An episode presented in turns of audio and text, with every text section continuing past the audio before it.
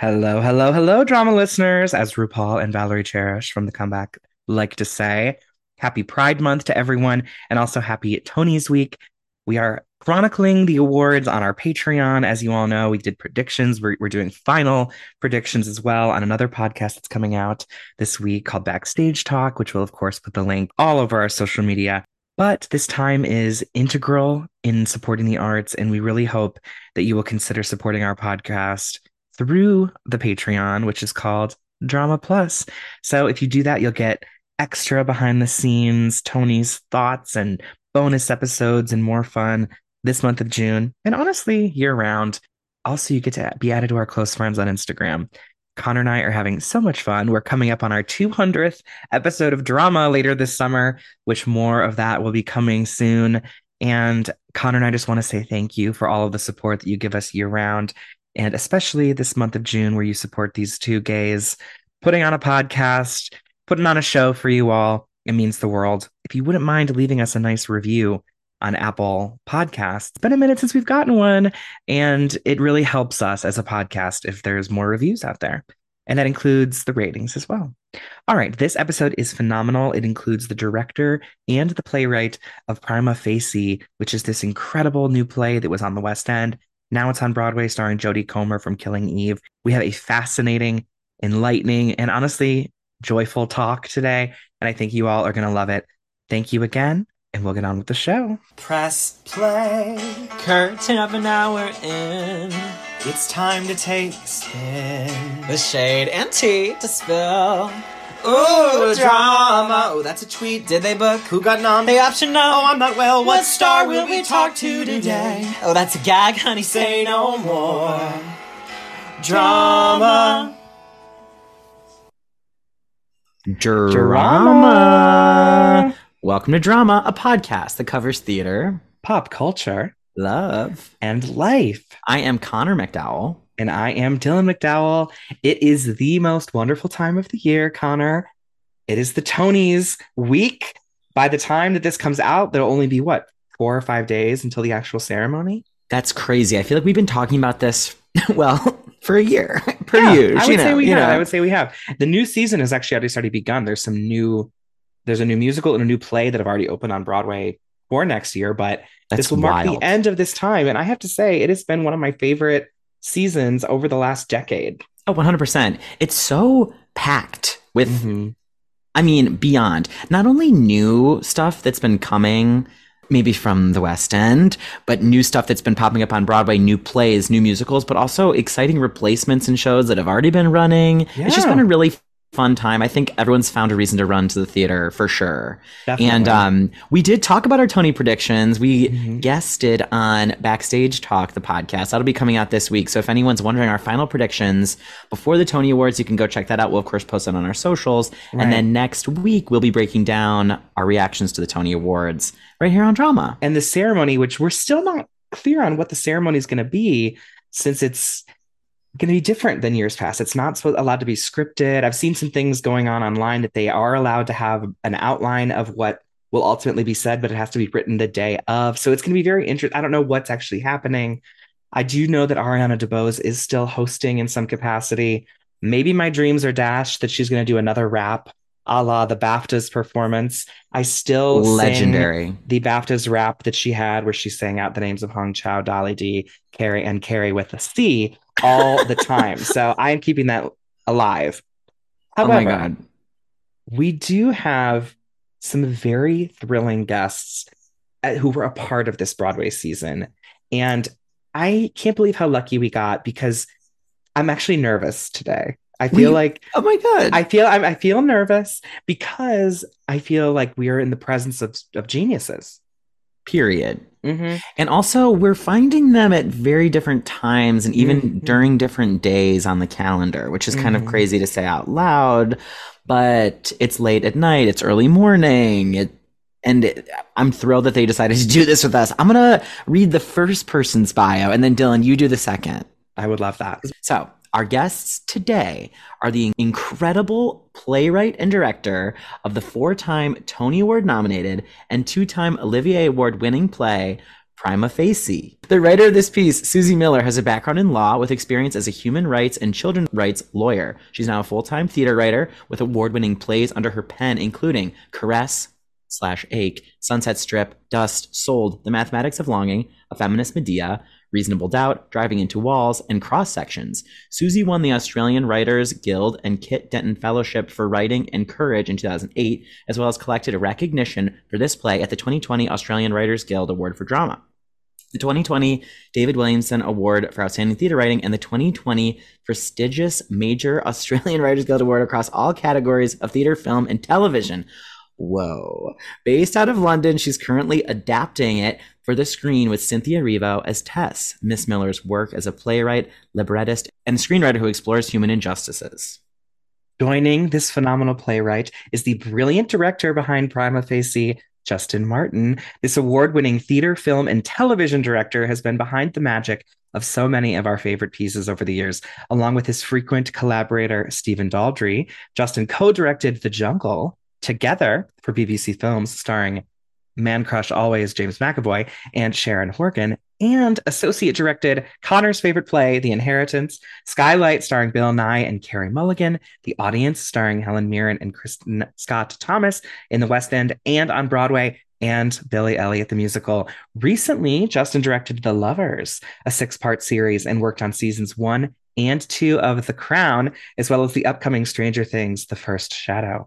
His critically acclaimed production of Low Level Panic sold out twice at the Galway Theatre Festival before touring Ireland and Australia.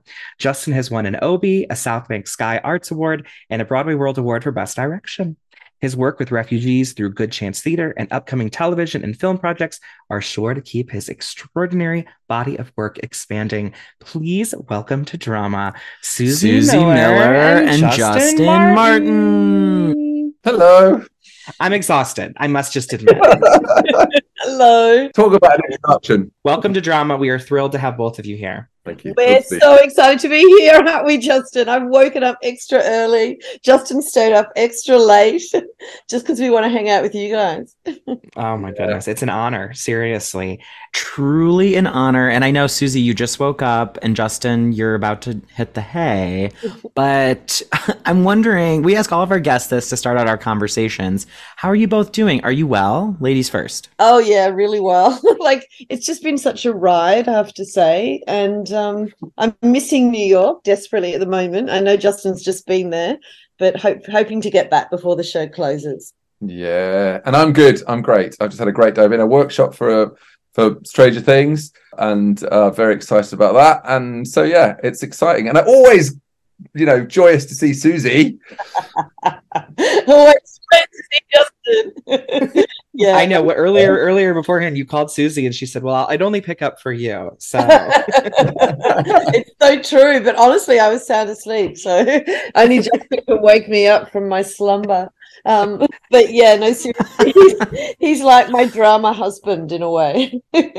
Aw, that's so special. How did you two? How did you two meet? Oh well, that, I'll let Justin talk about that one because it's a funny story, actually. Suzie uh, had just arrived in England for a trip with her family, and she came and saw the jungle. And anybody that can sit through a show when they've got extreme jet lag from Australia and you know still enjoy it, it says a lot. So- Teenagers with teenagers. with her teenagers, and she uh, wanted to meet the who'd made it. Really got into the show, and I think the ethos behind the show, and wanted to meet the people involved in it. And we had a mutual friend who introduced us, but we could only meet on the last day of Suzie's trip, and she was on her way to the airport. And I rang her and I said, "What airport?" And she said, Heathrow. And I was like, I, I actually am on the way to Heathrow. Why don't we just have a coffee while you're on your way? So she she uh, she did make it for her flight, but she did delay. She went a little bit earlier, and we were able to have a coffee with all her suitcases in this tiny little cafe, and it was brilliant. I'll never forget it because I'm an overpacker too. Like I was worried about how many how much luggage I had. So yeah, we really were surrounded by luggage. Well, like, I'm so glad it happened because you, I just met somebody that I just connected with uh, on a very human and theatrical level. And if I could do everything with Suzie, I would. She's a genius. and vice versa. Oh, I can set the scene so perfectly. That first conversation, were there any early seeds planted of an idea or a project or something that you maybe wanted to work on, or was it this piece Yeah, we're going to discuss today? It was this piece. Justin just said, What are you working on? I said, I've just had a show on in Australia. I'm looking like I'm talking to producers, and he I told him what it was about, and he had instant, incredible connection about the piece, but also ideas that I went, Oh, he really gets what I want to do with it. He really gets the scale, he really gets the kind of in, the impact I want to make with it. And you know, he just was so enthusiastic, but also Justin's the kind of guy, like even right now, where he really listens to women. And I felt very heard about exactly what I wanted to do with it. And he got very excited about what was possible with that and just said, you know, I'd really love to be part of it. Let me read it. So he read it. And then I spoke to the producer who then said, yeah, I want to produce it. I said, I've already got a director attached. it's Justin. And then it was very organic, actually, guys. It was incredible. It sounds like it. I love to hear that. Was there any hesitancy? I mean, actually, before we dive into like the specifics about the play, do one of you mind giving our listeners a really quick description of what the play, or like a little tease about what it's about? Okay. Go, Suzie.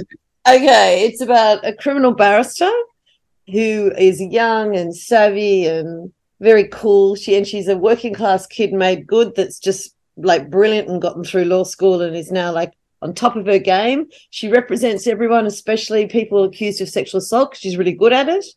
And she just believes in the law. And so, you know, you see her in action and then you see that she goes out on a date that with someone she really likes, and then something really horrific happens and she endures a sexual assault. And she takes it to the criminal justice system because she's the best possible witness.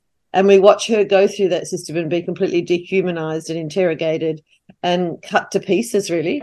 And at the end, there's a sort of a sort of call for change. That's probably it in a nutshell. What do you think, Justin? Justin's probably got, probably got something to add. No, no, no. Sounds good. That's exactly right. Well, I would buy my ticket now if I didn't already have one arranged for the end of June. But listen, it gave me chills just hearing about that. It's and what year was this that you wrote it, Suzie? I wrote it, and it won an award before it went on stage, actually, in Australia, um, at the Griffin Theatre here. And so they staged in 2019. And then, of course, I went straight to London because I do do a lot of work between London and Sydney. And Justin and I had this conversation, and then I spoke to my producer, and which is James Bierman. And then before you know it, was already packaged, ready to go. We just we were just looking at casting, and then the pandemic happened, which was oh great. We nearly got there, and then oh hello, two years inside mm. in different continents. I got stuck in Australia. So you know, which you couldn't leave or get back into in Australia. There were no Right. flights. I literally could not get out. That's right, because wasn't there like very few cases at the time Yeah, in Australia? Because it's an island, Yeah. we just sort of closed off, but you, you could not, you had to get permission to leave the country. And then you, there was no guarantee you could come back. but worse than that is there were no flights. You could not get on a flight because no one came or went. Like, so it was real isolation. But, you know, in the, it, throughout all that time, Justin and James and I, we were zooming away and doing and casting. We spoke to a couple of people about casting and then Justin came up with the idea of Jodie. and my first instinct was, oh, the woman from Killing Eve. Oh, no way. You know, and then of course, everyone being so politely British, no one asked me why until the end of the conversation where Justin pipes up in his very gentlemanly voice. Well, why why not Jodie Comer? I said, well, why would we cast a Russian actor? And he's like, she's not Russian. She's perfect for this. She's actually from Liverpool. We can play with the oral landscape. It's going to be amazing. And I was like, oh, this is a gift. so yeah. She's known as being a bit of a master of accent work. Well, right? such, a, such a master that I just assumed she was Russian because she does such a Russian accent.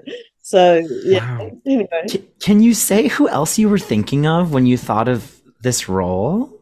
It's complicated because we knew that we wanted it to be working class, a working class character, and there's an authenticity to that that we really needed to think about. So we were looking at working class actresses within the context of the of England, and it's tr- it's tricky because obviously you know the financial burden on trying to be in the arts when you're working class is is complicated and the in the past there were lots of schemes for that particularly there was a period of time in the 80s where that was really helped along and they just they just don't exist in the same way anymore so Hmm. it, it was it was a smaller pool than we'd expected but you know as as always we, i just knew the right person would connect i'd never seen killing eve until lockdown happened and I, for the it was the first week of it, and I watched it, and I went, well, I think that's her. She's just inherently theatrical.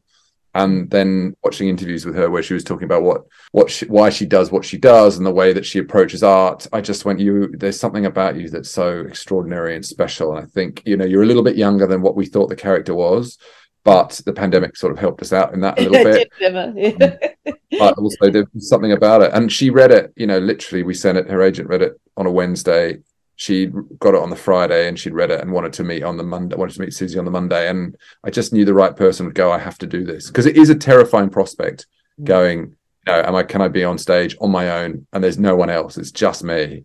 And you know, Jodie has that amazingness. I, I, I, I, she's fearless, but she's not. She does get fearful. It's just her way of responding to that is to dive into it and I'm okay. so in awe She's of her. She's courageous. She's courageous and bold. I tell her every day almost. You are the most courageous, bold person because I couldn't yeah. there and do that in a pink fit. Could anyone else?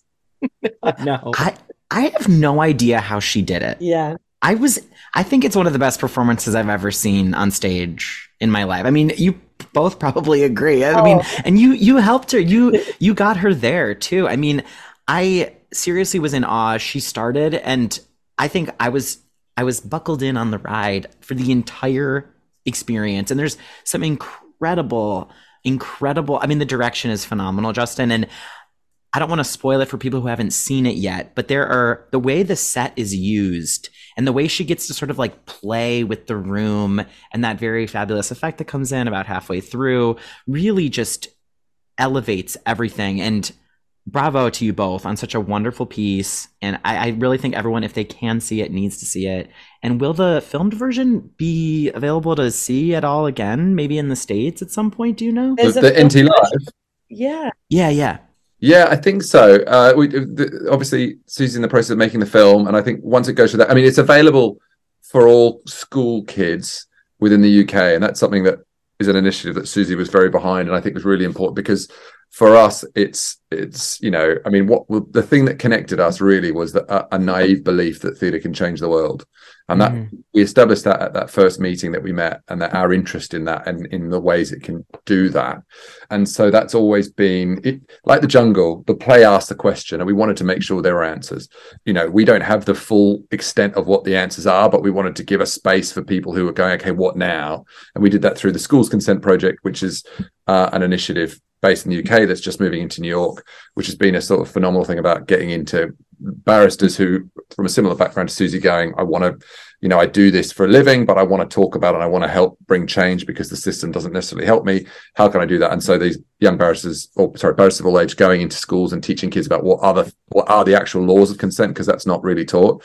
And then, um, but they're even, you know, more recently, it's like there's a law called the Tessa law, which they're trying to push in through the UK, and then every judge, training judge in Northern Ireland will have to watch the film. So we're trying to find different ways in which it's available to the next generation or you know in, in any way that it that it can help and and sort of bring about change i suppose. Yeah it's amazing that that stuff happens your goal that theater can change the world that it's happening. And and hats off to both of you.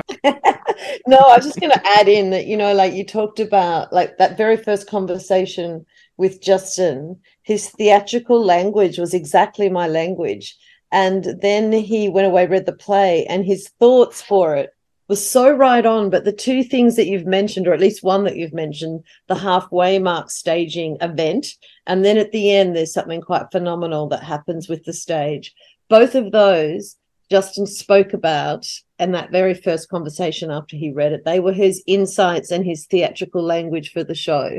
And they are brilliant. I mean, they to me, they just said, you get it, you get it, you get it. I love it when a director comes to a play and adds a level of genius that's not in the play, but is inspired by the play to emphasize what the play wants to say and to emphasize it in a sensory fashion, which is what directors can do so brilliantly. And I think both of those events on stage were Justin's genius. And, you know, for me as the playwright, seeing that come to life, honestly, I think I was more thrilled by that than anything else in my life, just watching those two things come about and the staging process come together.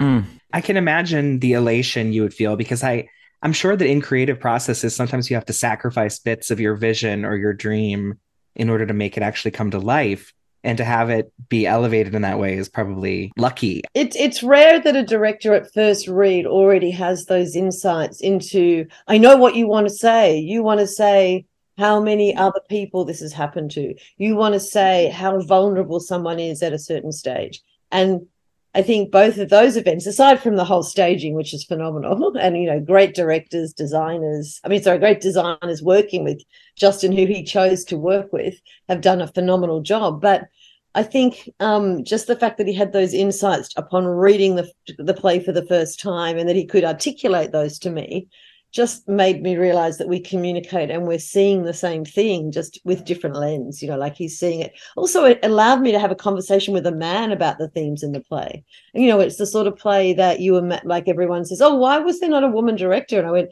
because this director got it and we started a conversation that opened it up to young men as well as young women. It actually is a conversation that women need to have to actually be able to process narratives, but it's also a conversation that men need to be part of because without them as part of that conversation, the scenario doesn't change. Like it goes on and on. They don't see something that they can't unsee.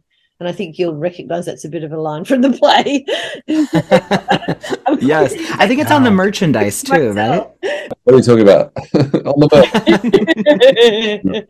anyway. I'm curious about the inclusion of of Self Esteem and the soundtrack that was written to in, sort of in, be a part of it all. Whose idea was that and when did that come into the to the play? So James Bierman, our producer, put together a list of uh, composers that he was that he thought might be interested, and we talked about what we sort of were looking for. And I I had, I knew a bit of her work, but I didn't know her particularly well.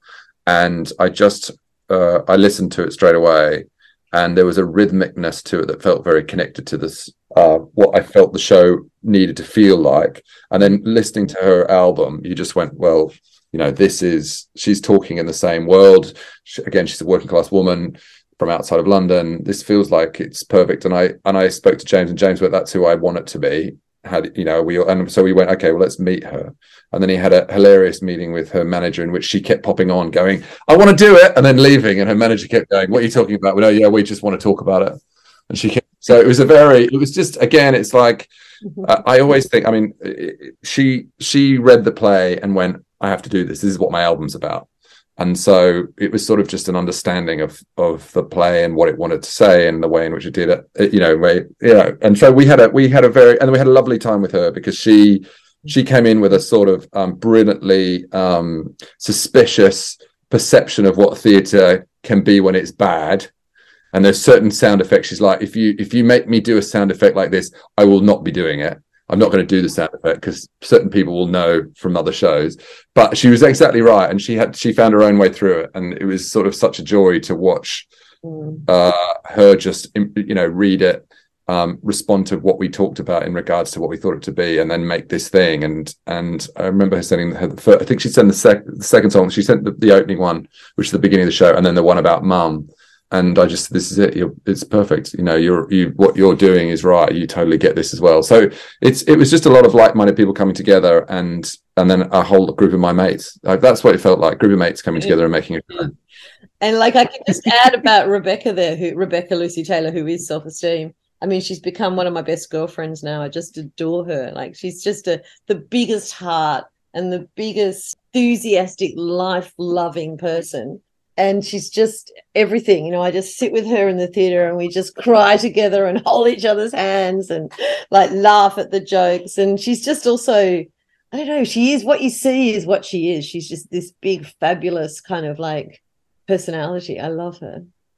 She just wants you to karaoke all the time, which is really intimidating. Because she's like she's such a great singer. I know. It's like, no way am I singing with you. yeah unbelievable. I, I really want her to. I mean, she, she's starting to get known in the US, but I think the US uh, will just fall in love with her because I think she's speaking a language that transcends it all, but she's doing it in a very entertaining way. Oh, I, I I don't know if that's going to be the case, but I hope that the music is part of the film version with with Cynthia Erivo that's going to be happening which I'm curious about, Suzie. When when did this all happen? This this idea to turn it into a feature film? You know, when the very first time the show went on in Australia, the film rights were sold straight away. So it's been happening since then. and Wow. um, you know, and we've just held back on any release because we just wanted. I wanted to really enjoy the the play and the theatre process, and and, and you know, like just really honor that. So this is only a recent thing because they've waited so long to before they've released it. But it's a whole different journey, and you know, it's a very different thing. Everyone, all the characters come to life, and of course, Cynthia Erivo is a complete adds another level of that conversation for me, which is about race, which she has absolutely interrogated. So you know, it's a different it's a different story in a way, but the same bones. Mm, that's extraordinary. Oh. Yeah, it was it was such curious news when that when that happened. Everyone thought, "Oh, why not Jodie? Why not Jodie?" But then that piece about race, I think, is so prescient, and you know, it's very timely. It kind of reminds me a little bit of um, that Michaela Coel HBO series. Yeah. Um, Yeah. I may destroy you. Is that what it was called? Yeah, that came out Mhm. while I think we were in lockdown, didn't it, Justin? Because we were really aware of that at the time. Um, I love that show, and I love Michaela as well. She's just such a star. I love her. Oh yes. She does everything. She writes and she acts and she does the whole lot. So, Yeah, and she's in Marvel movies now too. So she's wait. So I'm thinking, I, I need you to just Connor and I are a bit of Anglophiles. So there's this whole bit about when you're from Liverpool, you're called a scouse. yeah, Yes. So is is that is it not? I've, I've also heard the word Liverpudlian. yeah. Is that something different? Well, no, it's the same thing, isn't it? I mean, I think if you're a Scouse, you your accent is Scouse, or you wouldn't say, Okay. speak Liverpudlian. but but yeah, I mean, I've I mean, I know Jodie. we- Both Justin and I know Jodie's parents very well now because they've come to lots of events and they're just so much fun. But sometimes when she's with her family and they're all talking, honestly, I need subtitles as an Australian. I'm like, what? We're speaking the That's so language funny. and none of us can understand each other. So yeah, it's great. That's amazing.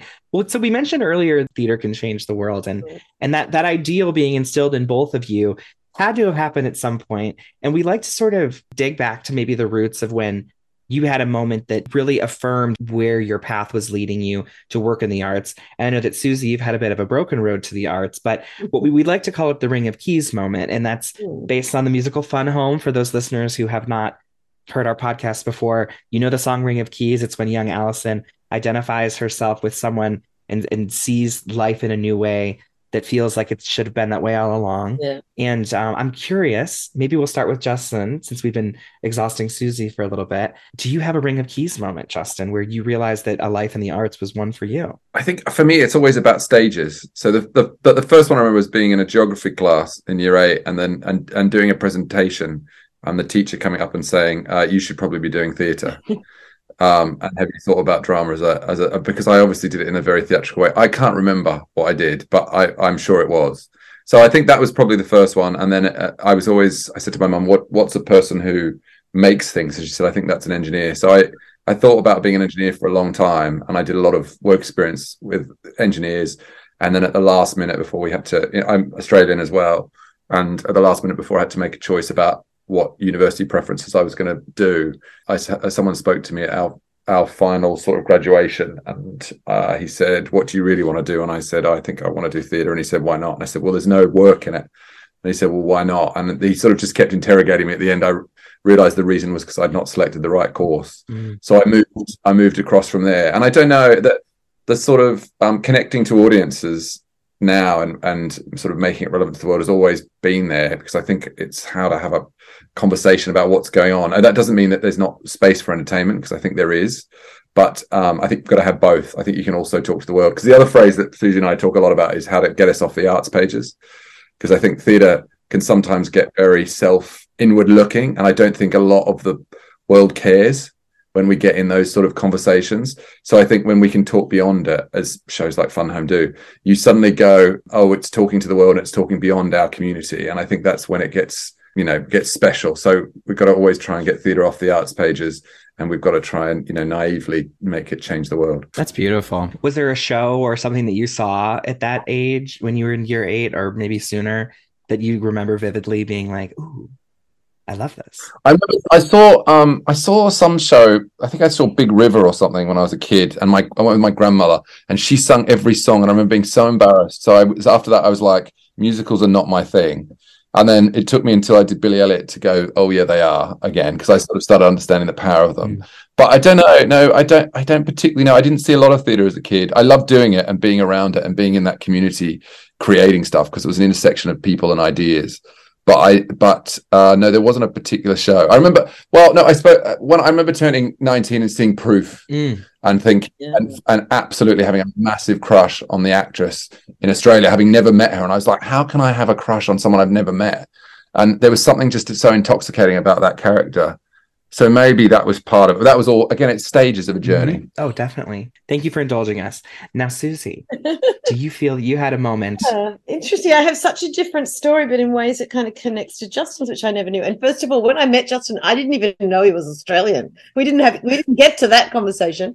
Um, but so I, I, was, I was English and Jodie was Russian. It was brilliant. yeah, I mean, I had no sense who anyone was, right? I thought I was somewhere else as well. Um, but look, you know, it's so interesting because I grew up really working class, where I never went to the theatre. I didn't have drama at my school at all, so I never went. I never knew anything about theatre except that I re- when I was in year ten, I was asked to. I did ballet because I had really weird walking, so I did ballet as a sort of as some sort of like some sort of uh, I guess physiotherapy. But I loved the dance and I loved improvisation. But I remember um, in year 10, we had a we had a visiting teacher that went to some disadvantaged schools and did some sort of English creative writing process with with the kids. And she asked us to like make, ironically, because I'm on a podcast, make write a story that you can read onto a tape cassette and then bring the tape cassette in and we'll play them as stories and see how they hear. And I loved doing it so much with my tape because I wrote it. I, I, I was a little actor then, obviously. I didn't realize that. Um, and she loved what I did and said, "Oh, you know, you you know, you should be you should be a writer, basically." But also said, and I, I thought I just loved audiences, and so that's why I ended up in law, probably. But interestingly, the the show that there were two plays that really affected me, and one was Proof, because of course I have a science law background, so I never even knew that about Justin. But I remember thinking they're talking about mathematics on stage. This is amazing. And so I loved that. But the other thing that I saw, I saw Far Side of the Moon by Robert Lepage, who I went on to work with many years later.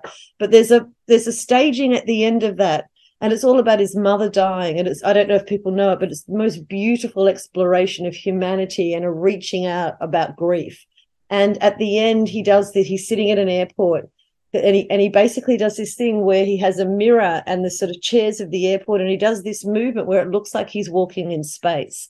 And i remember thinking if you can make someone make me believe you are walking on the moon on stage in live performance without anything but a mirror and a chair this is what i want to do for the rest of my life which tells you again right back to the circular conversation i had with justin where he talked about those two events in the piece that we in prima facie and I thought, you get it. You've added something that is visceral and physical to words that say something, but you've amplified them with this beauty and with this really human gesture.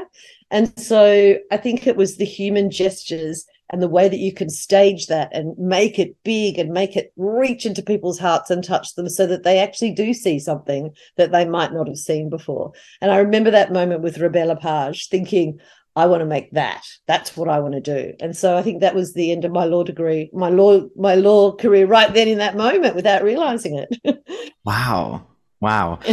Thank you for sharing. Um, we just because we're running on time here now, Justin, I've got to ask about the Inheritance. It's one of my favorite plays. Were were you involved with it from its first mounting, or did you jump in later? the first workshop of it. Uh, we did a workshop when it was still at the f- the first theatre that commissioned it because Matthew had been taking it around trying to find a, a theatre to do it and someone to commission it, and nobody did. And then a, a woman called Elizabeth Williamson and her, the theatre she's working at took it on, and so we did a workshop. And at the time, the thought was from that theatre was, oh, we just want to do part one, see how it goes, and then we'll do part two. And Stephen and I came to this week workshop and went, no, you've got to do it all in one go or nothing. And then it sort of went through various iterations. So yeah, at that time it was the first half was five, six hours, and the second half was eight. We tried to read the second half in a day and we had to skip bits because we needed to get to Margaret, who's the character who comes at the end. We're like, oh, this poor actress has been waiting around all day and we're not going to get to her. So we had to skip the middle of it. And obviously it came down to be three, what is it, just over three in a bit on both. Um, but yeah, it was an amazing, I, even that first workshop. You went, there's something special here, and and I remember Stephen, the director, talking to me and uh, telling me, who I've worked with Stephen for a long time, but he's telling me about an experience about being in New York City as a young man and the choices that he had to make. And if he'd stayed in the city at that time, then he may not be with us today. And I was profoundly moved by the idea that somebody who's been a mentor and a friend for a long time would might not be in my life. And so we just had to do it. Wow.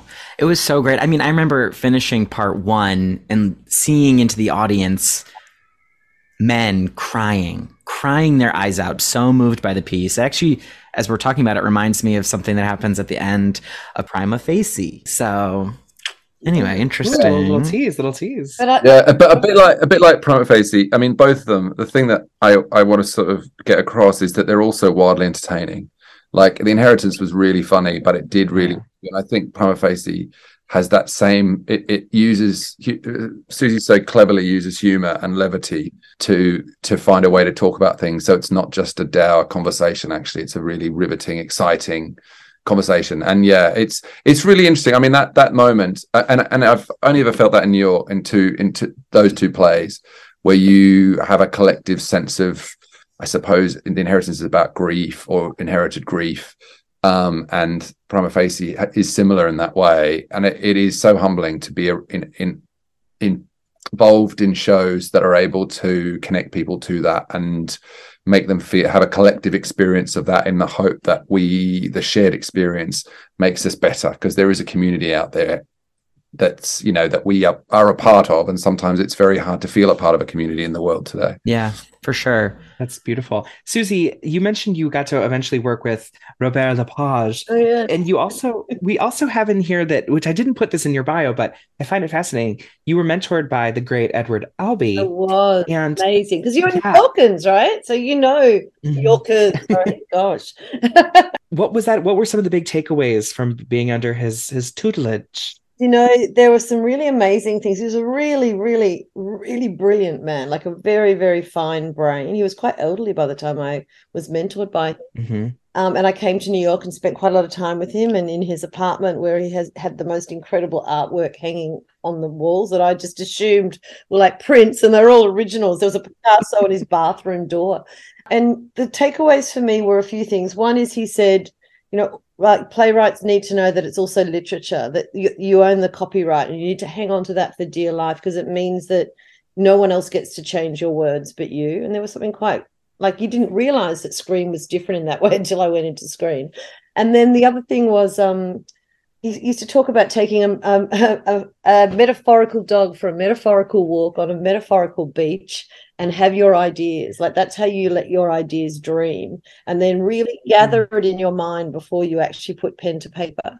Really gather what you want to do. And for me it was the first time anyone had spoken about the way that i write which is basically just to sort of really get the guts of it happening in my head in that first line, like the first line of Prima Facie, which is actually thoroughbreds. Like that happened. And then I went, right now I can write the play. And, you know, it was because of that advice from Edward, if I really think back, because he said, just take your time because you can write it quickly once it's all coalesced in your head. And that's very true, actually. So that was the second thing.